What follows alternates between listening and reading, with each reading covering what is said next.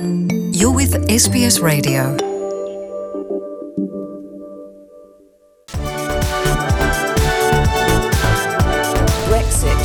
Brexit. Brexit. Brexit. Brexit. Brexit. Brexit. Brexit. Europa Voice euh, numéro 9, euh, épisode numéro 9, et je suis toujours avec Nathanaël Bloch. Euh, salut Nathanaël.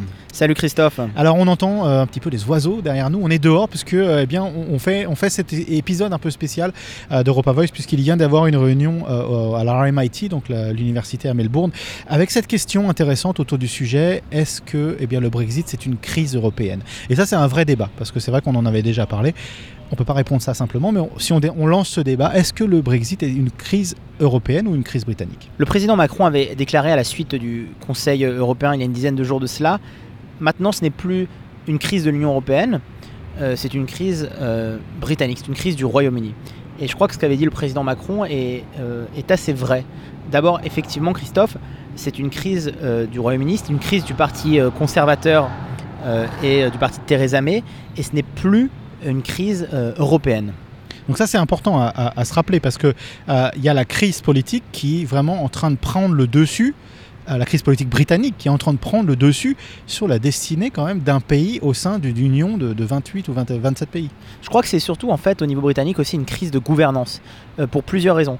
D'abord, et c'est la, la raison principale, on voit véritablement que c'est une crise de l'idée de compromis dans l'intérêt de la majorité. C'est-à-dire que d'habitude, on sait évidemment que quand il y a un vote, quand il y a des négociations, tout le monde ne va pas être d'accord, mais à un moment, on trouve un compromis parce que cette solution, elle est dans l'intérêt de la majorité. Et là, on le voit euh, clairement, hein, quand vous avez euh, huit options, euh, huit motions qui sont proposées et qu'aucune euh, ne reçoit un accueil favorable, c'est que l'idée même de compromis n'est pas présente euh, et n'est pas envisageable par les, par les participants, en en l'occurrence par les parlementaires. Donc c'est une crise de gouvernance, une crise de l'idée de, compromis dans l'intérêt euh, de la majorité. C'est aussi, euh, j'allais dire, euh, une crise peut-être de communication. Euh, parce qu'on le voit dans la manière dont Donald Tusk, dans la manière dont les ambassadeurs euh, auprès de l'Union européenne communiquent, ils sont obligés de donner euh, des résultats de vote, de motion en temps réel. C'est-à-dire qu'on n'a plus du tout non plus cette idée de presque de négociation en coulisses, de, choses qui sont en train de se tracter. C'est-à-dire que la transparence, le- les cycles de communication ont imposé aussi que ce qui se passe actuellement pour le Brexit, et ben finalement, c'est une crise dans la manière dont c'est communiqué, parce qu'on a l'impression qu'en fait, ça navigue à vue. C'est ce que donne l'impression quand on, quand on voit ce qui se passe avec euh, Theresa May, qu'elle va proposer une quatrième fois euh, un vote, qu'on sait on sait pas exactement euh, ce qui va se passer euh, dans, à trois jours de la date du 29 mars, on en avait parlé dans les émissions précédentes, donc c'est Mhm. véritablement aussi peut-être une crise de la manière dont les politiques euh, communiquent. Et, et ce qui est intéressant à voir aussi, c'est que, et on va pas parler tout de suite de la crise identitaire euh, britannique, mais dans cette crise politique, aujourd'hui, on se parle, c'est très volatile.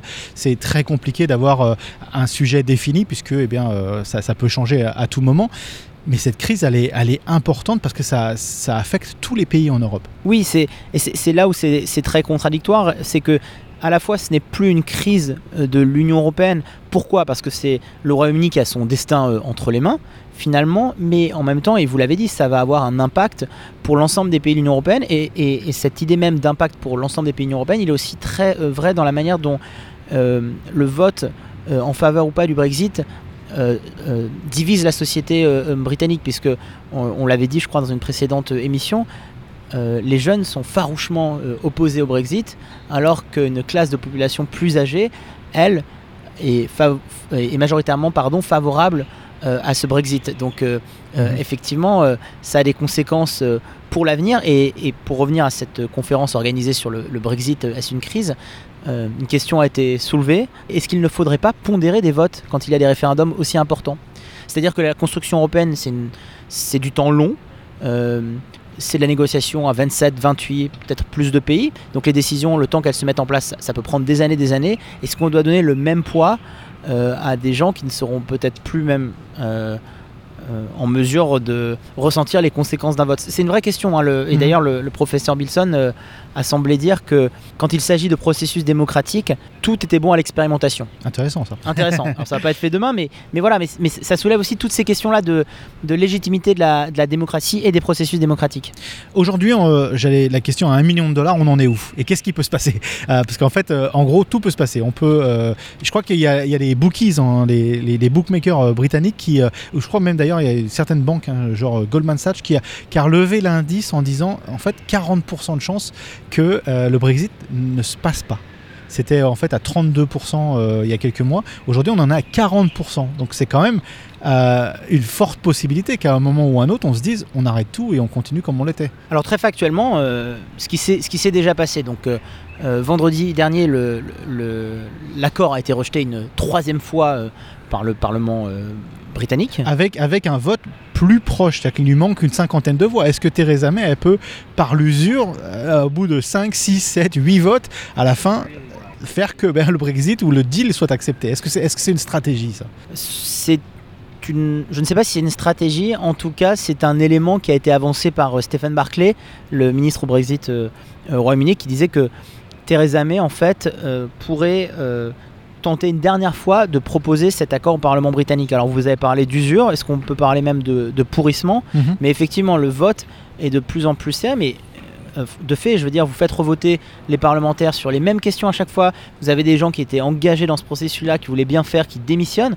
Au bout d'un moment, mais c'est ça qui va être terrible peut-être au, au Royaume-Uni, c'est qu'on va avoir une acception euh, de l'accord, plus euh, par ras-le-bol de ce processus euh, euh, interminable que par adhésion au projet et à la motion, quelle que soit la motion euh, choisie d'ailleurs. Ce serait intéressant de voir d'ailleurs quand est-ce qu'est la dernière fois une loi ou un amendement a, en fait été voté et non pas rejeté au Parlement. Ça va faire un petit moment d'ailleurs au Parlement britannique.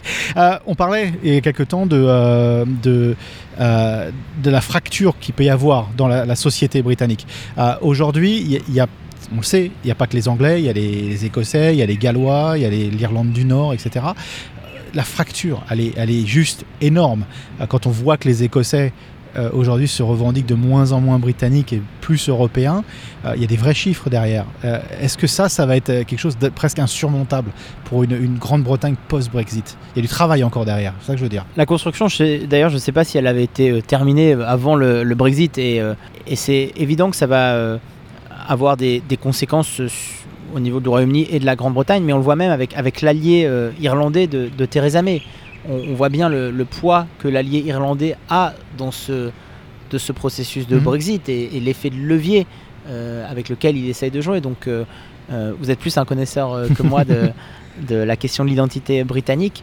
Mais c'est évident. Mais, mais moi, je reprendrai sur ce point-là véritablement les propos euh, d'Emmanuel Macron, pas par chauvinisme français, mais, mais, mais par euh, réel politique plutôt. C'est que euh, ça va sûrement avoir des, des conséquences, mais ce sera une affaire, pour le coup, et encore plus quand il s'agit de l'identité britannique, une affaire du Royaume-Uni. Parce que l'Europe, elle, a joué le jeu depuis deux ans, depuis cet article 50. euh, euh, et, donc, et donc maintenant, c'est véritablement la balle est dans le camp de Theresa May et du Royaume-Uni. Alors, ce qui est intéressant également, euh, ce qui a sûrement été débattu aussi, c'est que on sent que l'Europe, l'Union européenne, est, est vraiment une.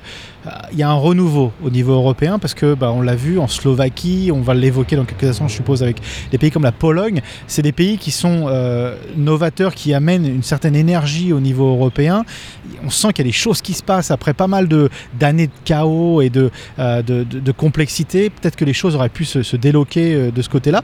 Et puis, ben, il y a un État qui veut partir. Oui, en fait, ce qui se passe euh, au Royaume-Uni, c'est même, j'allais dire, assez à contre-courant de ce qui se passe ces Ils ont dernières souvent années. été à contre-courant, les Britanniques. Faut quand même Ils ont, ils effectivement souvent été à, à contre-courant et de l'autre côté de la Manche. mais c'est effectivement ce qui se passe au Royaume-Uni et ce qui se passe avec le Brexit. C'est même à contre-courant de ce qui est en train de se passer dans, euh, dans l'Union européenne. Euh, depuis les années 80 environ et jusqu'au au milieu des années 2000, on était dans une euh, véritable euh, période d'é- d'élargissement. C'est-à-dire, et c'était une des critiques d'ailleurs euh, euh, de certains euh, eurosceptiques, c'était de dire mais jusqu'à où on va élargir l'Europe? On euh, on a fait rentrer l'Europe de l'Ouest, on a fait rentrer euh, dans les années 70-80 euh, l'Europe du Sud, l'Espagne, le Portugal, la Grèce. On fait rentrer les ex-pays euh, de l'Union soviétique, pays de l'Est, dans les années 2000. Donc jusqu'à où on va On n'est pas là pour en débattre, mais il y a aussi au- aujourd'hui la question voilà, de, la, Turquie, etc. Et puis, maintenant qu'on avait fait rentrer à peu près tout le monde dans cette Union européenne euh, et tout pays, j'allais dire, physiquement présent sur le continent européen, euh, forcément l'étape d'après, c'était l'approfondissement. C'était comment est-ce qu'on allait euh, créer, depuis le traité de Rome, un marché commun, une monnaie unique. Et puis là, les projets qu'on a, c'est une, une police européenne, euh, on le Une voit armée, avec une une, armée une européenne. armée européenne, euh, euh, gérer la question de l'immigration, on l'a bien vu avec Lampedusa euh, au niveau européen, et c'est d'ailleurs les, les projets à chaque fois que défendent les partis plutôt centristes, la LDE de Verhofstadt, ce que, ce que va défendre certainement Renaissance d'Emmanuel Macron. Donc on, on le voit, on est véritablement dans une période où on se dit maintenant, ok, on a fait rentrer ces pays-là, on leur a permis d'accéder au projet européen, et donc on va approfondir. Et quand on est en train de faire ça, on a un pays historique. L'Angleterre, c'est un pays, enfin le Royaume-Uni, c'est hein. historique. 1973. hein. qui, euh, d'une certaine façon, quitte le navire. Alors, quand bien même ils n'avaient pas, euh, ils n'ont pas euh, la monnaie co- commune, ils, ils font partie depuis de nombreuses années de, de ce projet commun et, et, et sont dans, dans l'Union, si vous voulez. Surtout quand on pense que c'est Margaret Thatcher qui a fait rentrer la Grande-Bretagne dans l'Union européenne. Margaret Thatcher, quand même. Souvent en politique, Christophe, en fait, c'est quand ce sont les partis de droite qui vont réussir à faire voter les motions de gauche et les partis de gauche qui vont réussir à faire. ouais. voilà. Euh, mais, mais donc, ça va un peu quand même à, à contre-courant euh, de cela. Et puis, euh, vous l'avez dit il y a quelques instants, euh, on assiste aussi à, à des phénomènes extrêmement intéressants en ce moment en Europe et notamment en Europe de l'Est. C'est-à-dire que euh, une nouvelle euh, présidente femme libérale élue en Slovaquie, euh, la Pologne euh, euh, est le premier pays euh, anciennement Du bloc dit- de l'Est Du dit bloc de l'Est. ouais. qui, euh, rend- qui devient euh, pays en euh, qui devient un pays euh, euh, développé selon les critères euh, de l'OCDE. Clairement, euh, euh, cette euh, euh, nomenclature maintenant qui va définir la Pologne, c'est grâce euh, à l'Union européenne et le fait que euh, la Pologne, euh, voilà, euh, participe de ce projet européen. Donc, à l'heure où on arrive à élever même euh, et avec une certaine fierté, je pense, des Mhm. pays euh, de l'est, euh, à, les, à les faire rentrer euh, de plein pied dans l'Union européenne, en- à les faire devenir des pays euh, développés, et ben on a un pays qui quitte le navire. Donc c'est aussi à contre-courant. Non seulement c'est c'est plus une crise européenne, mais un peu plus loin, c'est même à contre-courant de ce que l'Union européenne est en train de devenir et de faire en ce moment. D'accord, allez, dernière question. Quid de l'élection euh, européenne? Les élections européennes arrivent encore une fois euh, à grands pas et on ne sait toujours pas comment et même si ça va se dérouler en Grande-Bretagne. Là, c'est une des questions. On a, on a vraiment presque aucune réponse. On ne sait pas comment ça va se passer. Ce qu'on sait, c'est que euh, il y a des chances qui légalement ils soient obligés de le faire. Et imaginez-vous faire une campagne européenne dans un- une atmosphère comme on peut la, la sentir aujourd'hui en Grande-Bretagne. Oui, c'est une question. euh, alors je, si quelqu'un est capable de vous le dire Alors, je aujourd'hui, cherche pas une réponse. hein, non, mais ne, ne le croyez pas, voilà, c'était mon propos. Non, effectivement, on le sait pas. Bah, on le sait pas tant que. euh, déjà, on, on va voir ce qui va se passer après cette, euh, cette réunion de cabinet euh, euh, euh, aujourd'hui.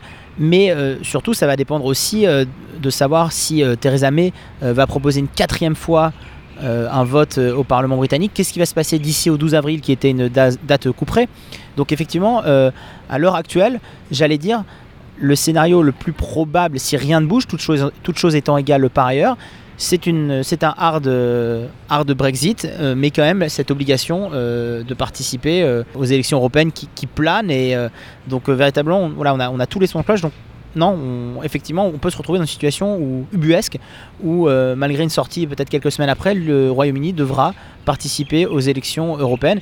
Et d'ailleurs, ça va être problématique puisque les voix, et on l'avait déjà dit lors d'une précédente émission, les voix du Royaume-Uni et les, et les députés en fait ont été répartis Absolument. euh, entre dont le nombre de sièges, techniquement le nombre de sièges français, pour, euh, pour en pas citer d'autres pays, avait été modifié puisqu'il n'y aurait pas eu de, députés européens.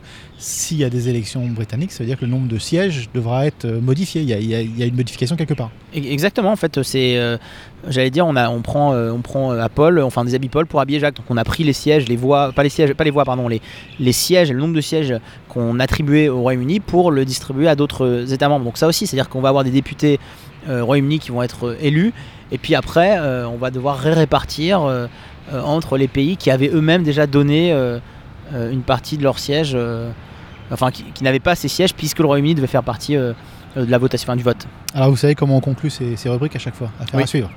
Affaire à suivre. Merci Nathanaël. Merci Christophe.